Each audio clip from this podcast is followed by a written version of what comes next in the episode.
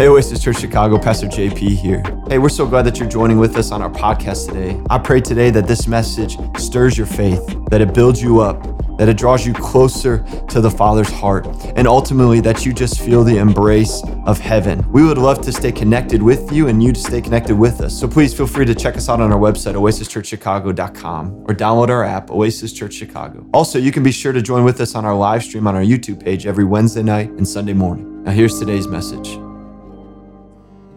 Good morning, y'all. How are we doing this morning? Good, good. Uh, well, hey, my name is Ruben. Uh, I'm one of the pastors here. Um, really a joy uh, to be here this morning. Uh, I say this every time that I get up here. Um, it really is great that we get to come and worship as a body. Um, you know, I think we realized during COVID, and like, not that we're out of it fully and all that, but um, a lot of churches didn't have the opportunity to continue gathering, and a lot of them are still unable to for whatever reason. So, all that to say, like, I'm really grateful that we as a body uh, get to come here week in and week out and worship together. Amen? Well, hey, open in your Bibles to Hebrews, uh, Hebrews 12, verses 1 and 2. Uh, I'm actually going to ask you guys to stand uh, for the reading of the Word of God. Are you guys okay with that? Can we stand? Cool. Says this Therefore, since we are surrounded by so great a cloud of witnesses, let us also lay aside every weight and sin which clings so closely. And let us run with endurance the race that is set before us, looking to Jesus, the founder and the perfecter of our faith, who for the joy that was set before him endured the cross, despising the shame and is seated at the right hand of the throne of God. Amen. You guys may be seated. My wife Karina and I, we had the privilege a couple months back to go to Portugal. Um, and it was an incredible experience. Got to see a couple of our friends get married. Uh, and one of the things that we saw when we were out there, it was a theme that kind of occurred over and over again. There were cafes and coffee shops that had signs that would say, no Wi Fi, drink your coffee. Or like, no laptops, drink your coffee. And there would be like a picture of like two people together, like talking, smiling. And so they had these kind of all over. So these cafes did not have Wi Fi. And so people were actually forced to do what they went there to do, which was to drink coffee and to be together. And so we went there, and like we're in a foreign country, right? And we're like, oh, well, we need Wi Fi, you know, like, because you're out in the streets, you don't have it. And then we got there and we're like, oh, wow, we actually have to like talk to each other. And like, we don't get to have our phones. And sure enough, I like took a picture. I snapped a picture of like the, the photo, that the sign that they had. Um, but whether it was out of uh, desire or necessity, we were, we were talking to each other. Um, and we were sitting there and we actually did what we went there to do, which was to drink coffee and to be together. We live in a really distracted culture. Would you guys agree? Everything is pulling for our attention. And we're constantly being removed from the things that really matter. We overlook what's important and we fail to honor what matters most. We sacrifice time with our families and friends. That's my daughter, I'm pretty sure. it's not, no, it's not. Oh, this is a baby. It's a baby. Oh, so clearly, I've only had her for seven months. I don't know her cough yet. Uh, but we sacrifice time with our families and friends to, to watch shows or YouTube and answer emails and messages. And uh, we give up necessary sleep to scroll and check alerts and messages. Now, hear me. I'm not about to preach a message on anti media and all of that good stuff. But what I am going to share today is, and I'm trying to paint a picture, that when we're constantly distracted, we lose purpose and our vision gets distorted. But when we know our purpose and we understand our vision, it allows us to let go of the things that hinder us from getting there. See, what this coffee shop understood was that there was a purpose for people to be there. And that purpose wasn't to scroll on your phones. That purpose wasn't to go and actually not drink the like drink the coffee but be just no, like they, they wanted a communal space for people to come together. And what happens when we forget our purpose or the why behind the things that we do is that we easily give into whatever gets placed in front of us. We, we allow those things that are pulling for our attention left and right to actually pull our attention, and we give into those things. And I don't know if I'm alone here or not, but sometimes my walk with Jesus starts to feel this way. Right? Like I'm here, I'm with him, I'm doing the things that I'm supposed to be doing. I'm coming to church, I'm reading the word, doing all this stuff, but I'm sitting there and I'm like, wait, why am I doing this? I start to let the things that are actually secondary or non essential become the things that are primary in place of Jesus, who's supposed to be there. Anybody else here relate? Cool, I'm glad I'm not alone. So here's my message in a sentence up front. And my professors at Moody said, never do this. Uh, they said, you're going to lose everybody, but I trust that you guys are going to stay with me. Uh, so here it is. When we know why we are running, it allows us to let go of every distraction and hindrance that keeps us from finishing the race. Just trying to get this. There we go. And to broaden this a little bit and to widen the perspective, when we know our purpose and understand our vision, it allows us to let go of the things that keep us from getting there. So, Hebrews 12, verse 1. Therefore, since we are surrounded by so great a cloud of witnesses, let us also lay aside every weight and sin which clings so closely, and let us run with endurance the race that is set before us. Anybody here ever ran a marathon or a half marathon or anything like that? Well done to all of you guys.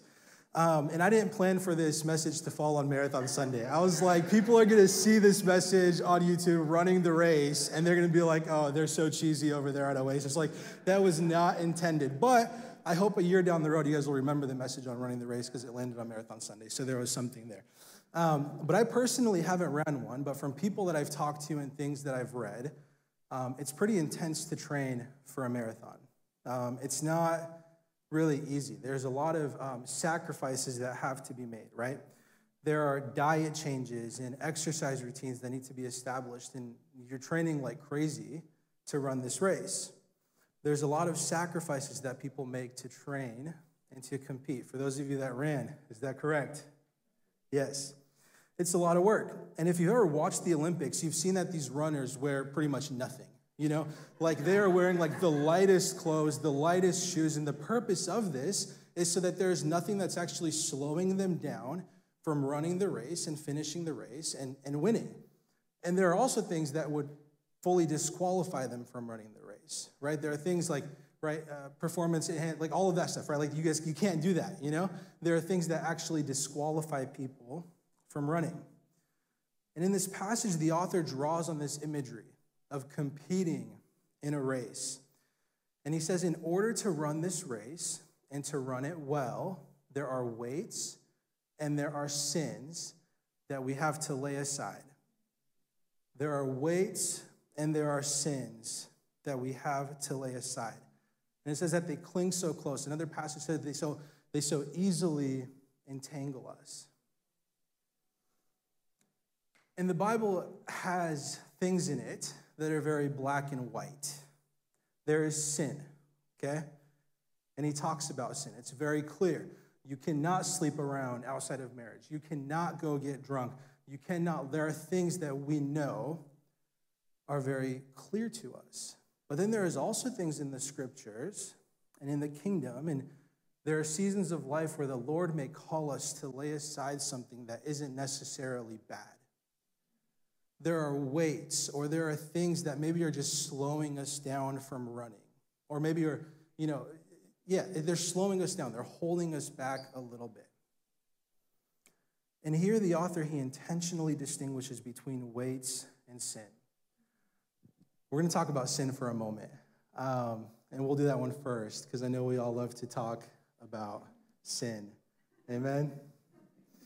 So, sin is activities and practices of the mind, the body, and the heart that oppose God's standard of how things ought to be. And living lives of sin actually separates us from God, right? Who remembers the story in the garden? Adam and Eve, they sinned, and after sinning, they were separated. They were actually exiled from the garden where God's presence was. So sin, it separates us from God. And I would go as far to say that living lives of sin can disqualify us from running this race. 1 Corinthians 6, 9, and 10. Or do you not know that the unrighteous will not inherit the kingdom of God? Do not be deceived. Neither the sexually immoral, nor idolaters, nor adulterers, nor men who practice homosexuality, nor thieves, nor the greedy, nor drunkards, nor revelers, nor swindlers will inherit the kingdom of God. See, there are ways and ways of life and things in the kingdom that are just not acceptable. And these are sins. And God is calling all people, whether we've been following him for years and years or whether we are brand new, none of us are exempt from this, to lay aside the sin in our lives.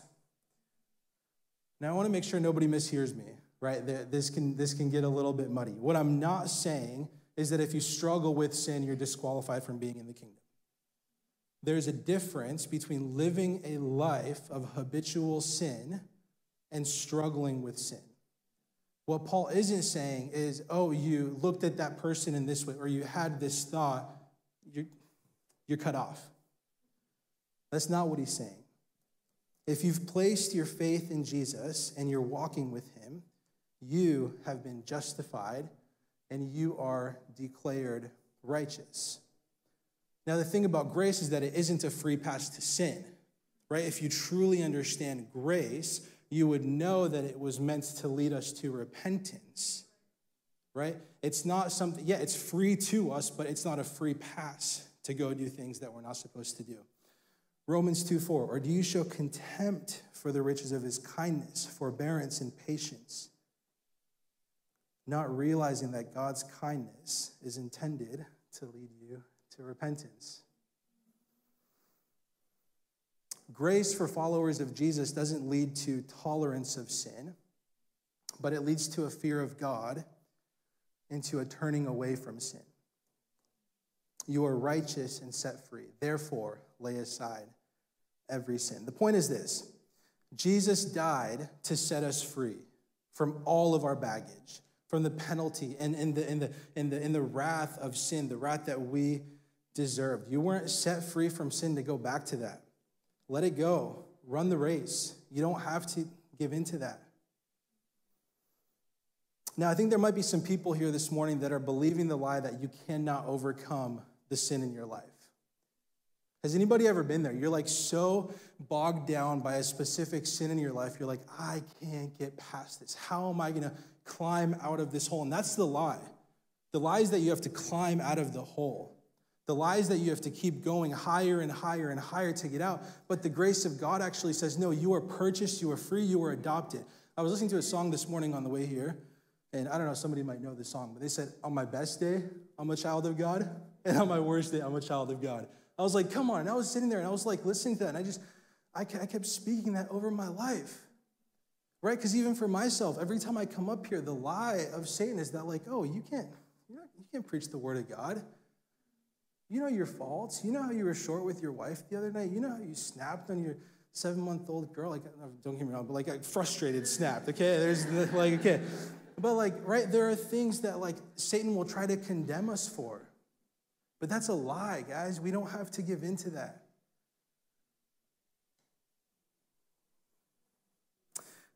Now, on the other hand, if you're calloused and numb and you don't want to change, I would urge you guys if that's you, run to the Lord. The longer you keep from running to Him, and the longer you allow yourself to be numb to the sin you are living in, the more numb you're going to become to the grace of God, and the harder it's going to become to go back to Him. And if that's you, receive this as an invitation, not a condemnation. He's inviting all of us. Again, whether you've been with Him for five minutes, or 15 years, we are all called to lay aside things, to lay aside sin. Cool. So we talked about sin. Are we good there? You guys all great? Cool. The second thing is weights. And this is where I love this passage, right? Because um, for an athlete um, training for a marathon, weights were actually a good thing, right? They would train for these marathons, they would train for these competitions, and they would back then they would have like you know ankle weights and, and, and wrist weights. I guess science says like don't do that anymore. Again, I'm not a runner. Now there's like weighted vests that people put on. But how foolish would it be that for this person to train for months and months and months, and then come race time, they left the vest on? When the very purpose of that weighted vest was to allow them to build the strength and the stamina they were required to have when the race came. And when they took it off, it was going to be easier to run the race. Right? When, when you leave those weights on, you defeat the purpose of what they're actually supposed to do to build strength and to build stamina. See, the difference between sins and weights in this passage is that weights in our lives can actually be really good things. Do you guys remember the story of Mary and Martha? Let's turn to Luke 10, 38 through 42. You guys good this morning? Yeah? Cool. Now, as they went on their way, Jesus entered a village, and a woman named Martha welcomed, welcomed him into her house. As she had a, and she had a sister called Mary, who sat at the Lord's feet and listened to his teaching. But Martha was distracted with much serving, and she went up to him and said, Lord, do you not care that my sister has left me to serve alone? Tell her then to help me. But the Lord answered her, Martha, Martha, you are anxious and troubled about many things. But one thing is necessary Mary has chosen the good portion, which will not be taken away from her. See, Martha was doing a good thing by serving the Lord, right? She wasn't doing anything wrong, but she lost sight of the ultimate thing. She was wanting to do all these things for the Lord, but Jesus wasn't concerned with what she can do for him. She was concerned about being, he was concerned about her being with him. Mary chose the better thing, and that was to be with him. And if we're not careful and aware, good things can actually distract us from the ultimate which is Jesus himself. And the moment any good thing that's not God becomes your ultimate thing, it becomes the wrong thing. Jesus desires for us to be with him more than he desires for us to do stuff for him. Get with the Lord. What good things in your life have you allowed to become ultimate things? Maybe it's serving. And again, hear me Keep serving, but prioritize. Maybe it's a relationship. Maybe it's sport. Like, you know, I know what the things are for me, but I want to ask you what good things have you allowed to become ultimate things? Another thing that can become a weight is just too much of something, too much of anything. Proverbs 25, 16 says, If you have found honey, eat only enough for you, lest you have your fill of it and vomit it. Yeah. Too much of anything, even if it's good, can become the wrong thing. And I found myself getting really caught up in sports or shows or work. And, and these things, they are really good things, guys. We work hard, we enjoy the gifts that God has given us. But the moment I allow those things to take the place of God in my life, I got to do some drastic rearranging. You guys know the definition of idolatry? The worship of someone or something other than God as though it were God. I was like, ah. Right? And like, guys, I'm not, I'm not like one of those like brimstone, fire, hell preachers or whatever. Like, I know sometimes it sounded like that today. They're talking about sin and talking about idolatry. That's not, but like the reality is there are things that we allow to become idols in our lives. There are sins that we allow ourselves to walk with there are weights that we allow ourselves to carry that we don't have to carry. When we get distracted by the things around us, we make it a lot more difficult on ourselves to run this race than it needs to be. Our vision becomes clouded and we get sidetracked left and right. And we forget why we're running and we forget what the prize is. I'm not sure if I'm alone here, but I have a lot of weights and distractions in my life a lot. Um, and there are things that we that I personally allow myself to get so caught up in. And the Lord is so gracious to like constantly nudge me back and constantly draw me back into Himself. Do I always respond right away? No. Do I miss it often? Yes. But is God still good and is He still pursuing and is He still ready to, to welcome each one of us back every time we come back? Absolutely, He is. So don't stop going back to Him. Keep running back. So, whether the weights in your life are good things in the wrong time, good things that have become ultimate things, or just too much of something, anything, we need to let it go if they're slowing us down from running well. So, again, what are some of the weights in your life that Holy Spirit this morning is inviting you guys to let go of? So we lay aside every weight and sin and we run the race that is set before us. Let's continue in verse 2. It says, And let us run with endurance the race that is set before us, looking to Jesus, the founder and the perfecter of our faith. Every person that I've talked to about running a marathon or training has said that if you don't have a purpose or a goal or a reason for why you're running, it's going to get really difficult in those times where you want to give up the training to actually stay motivated. One thing that you hear athletes say all the time is know why you're doing the thing that you're doing. Right? And that, that thing will almost always, in times of difficulty, keep you motivated to keep going. When you don't want to make that sacrifice anymore, when you want to snooze that 5 a.m. alarm, right? When you want to go have a cheeseburger from Five Guys with the shake, knowing your purpose and your reason and the why behind what you're doing will allow you, right? So I've been, okay, this is maybe, I'm going to bring this. I've been trying like this little workout stuff, right? Like and doing all that. So I went on a run. When was it, babe? Like earlier this week. And I, I ran around Harrison Park. And it took me, guys, to run around one time. I had to stop once, stretch. Going around is only like a mile. I had to stop once, stretch. I'm like you're along this like the fence at the park. I'm like doing these things. I'm sitting there. And this morning, I'm like, I'm trying to do push-ups and sit-ups before I, you know, I start my day. And I'm sitting there, I'm like, okay, I want to get healthy. I want to get healthy. I, I, had a, I had a vision and a, a direction for what I was doing and why I was doing it. So when I got to like sit up like 45, I'm like, I don't want to do this anymore. I was like, no, come on, keep going. It's just five more. And that motivated me to keep going, to keep pressing in to what I was doing because I knew what the vision was. I knew what the direction was. I knew the why behind what I was doing. And your purpose and your goal will give you vision and direction for what you want to accomplish. It will motivate you to make the sacrifices that you need to make. And this is the point of this passage that we are running a race. I think we forget that. I think we forget in following Jesus, we can become very stagnant. Anybody with me? You can just like, you're just kind of dragging your feet, you're going, but we're running a race. We are in a marathon. We are pursuing something. We have a direction that we are going after. That one is my child. I know that one because also my wife got up. I needed confirmation. when we have an end goal, and the end goal is making it to the finish line, we know that we are called to keep the faith, and we do the will of the Father until then.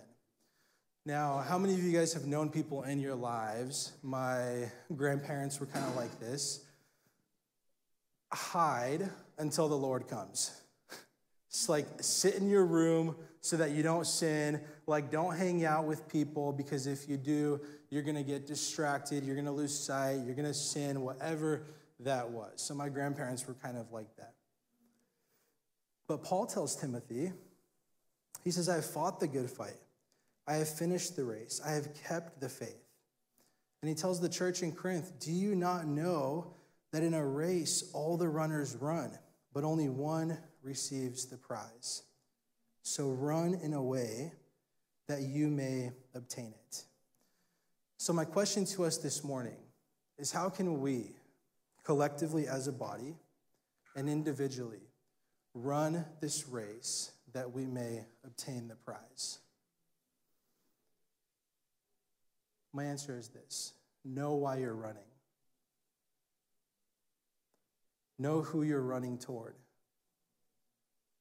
have direction, have purpose. We're running a race to be with Jesus. and we're fulfilling the Father's will until we're with Him one day. Because when we know why we are running, it allows us to let go of every distraction and hindrance that keeps us from running the race. And as you continue to look to Him, He's going to challenge you to pull off more layers. And the only way we're able to lay aside these weights and sins and run this race is if we are constantly, church, hear me, you cannot overcome the sins in your lives on your own. You cannot pull off the layers of weights in your life on your own. You need to look to Jesus. I need to look to Jesus. I need to keep the course. I need to keep my eyes fixated on Him. And the moment I begin to look left and right, redirect. Don't allow, like, don't allow yourself to get caught up in those dumb mindsets of like, oh, I, I lost focus. No, just recenter. Recenter, keep going. But you cannot overcome the things in your life on your own. I cannot overcome them on my own. And there's going to be more sin. And there's going to be more weights that he calls us to pull off as we're running. And if we try to cut them out on our own, we're going to fail miserably. And furthermore, if Jesus isn't the reason why you're running the race, I would ask, why do you even want to be in the race?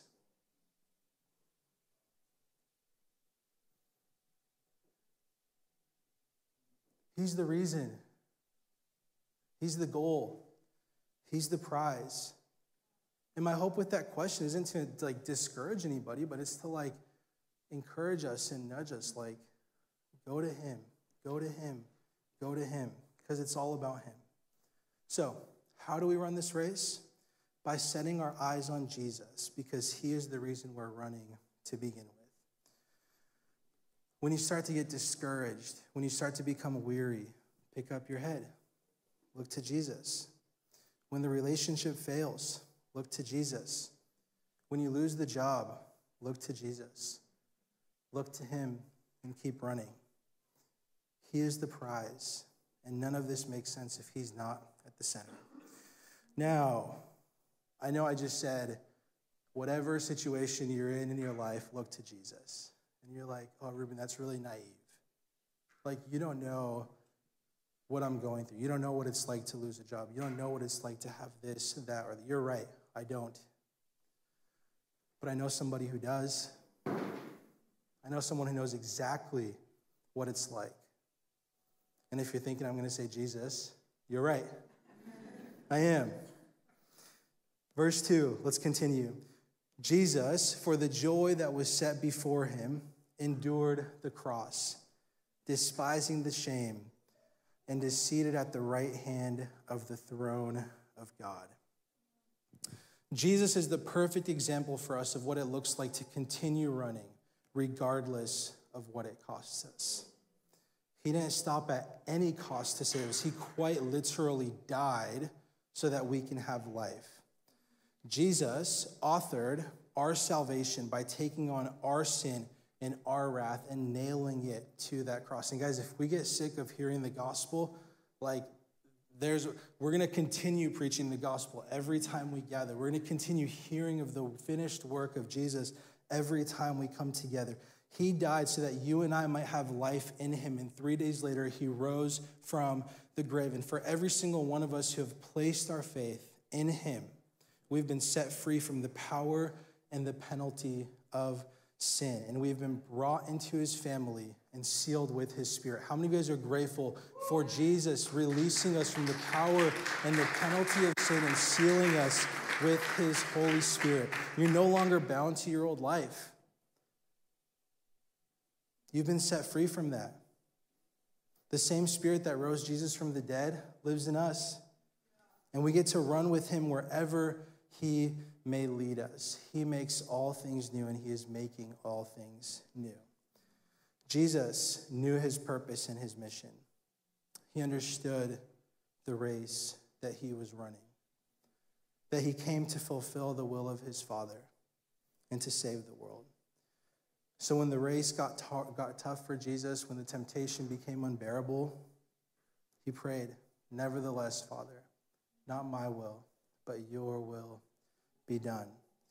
Jesus understands your struggles. He understands my struggles. He gets it. He knows. And He's telling each of us this morning to fix your eyes on Him and to keep running. Um, Pastor Jordan, you can come up wherever you are. I'm going to invite us to stand this morning.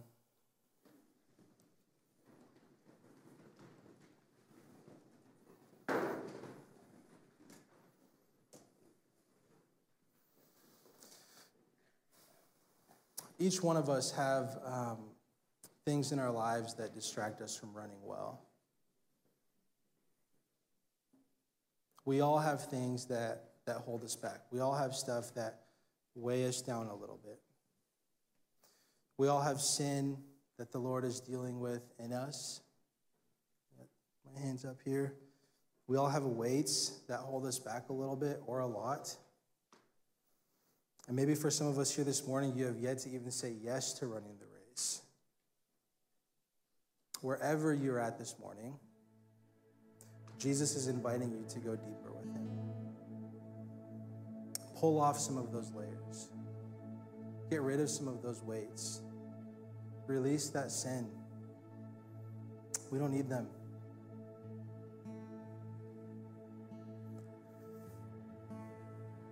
So I want to challenge us today, and I want to ask us the question. And I know it's like, it may seem very simple, or it may seem like a very vague question, but I really want you guys to actually like ponder and, and think about this. Why are you running this race? What caused you to say yes to Jesus? What motivates you every single day to continue pursuing? Do you have vision for your walk with Him? Or are you just doing the thing that everybody else is doing because everybody else is doing it?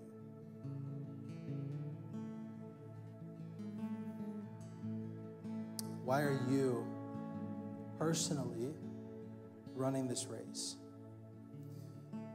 And I'm convinced that if we're able to answer this question for ourselves, it's going to allow us to go into greater depths into the presence of the Lord. It's going to allow us to go from grace to grace, from glory to glory, and not just drag our feet and go from one place to the next because it's what you do. I don't want us to be a people who just do the thing because, because you do it. That's not fun. It's not enjoyable.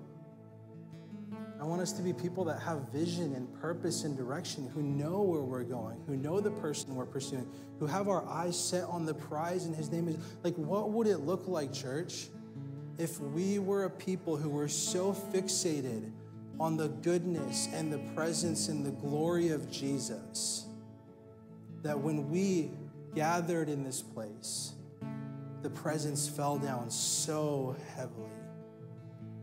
There was a, and I'm going to close here in a second, but there was a church that I went to back in the day, and they had a, they had a sign as you exited the building, and it said, Church starts now. Church didn't start when you entered the building, church starts when you leave. What would it look like for us to be a people so fixated on the goodness and the glory of God that when we left this place, we carried his presence with us. We were running the race as though we actually had a prize to win. How do you run like somebody who can obtain the prize? You fix your eyes on him who is the prize and you run with him. That's how we do it, church. And guys, it's, there's going to be times where it gets difficult, where you have to cancel that Netflix subscription because it's a, it's a weight. You might have to switch up some of the genres of music you're listening to for a season because it triggers some past thoughts of like when you would go do this, that, or the other. That was me for many years. There were specific, and this, guys, hear me. I'm not like saying like you can't like. I'm not saying secular music's bad. I, I, all that. But there are times and seasons where the Lord is calling us to release things from our lives. And it's going to get difficult at times. But just like Jesus, who for the joy that was set before him, he endured the cross, despising its shame. He knew the prize, He knew the goal. Why are you running this morning? Why are you running this morning? Because when we know why we are running, it allows us to let go of every distraction and hindrance that keeps us from finishing the race. Let's pray and worship together.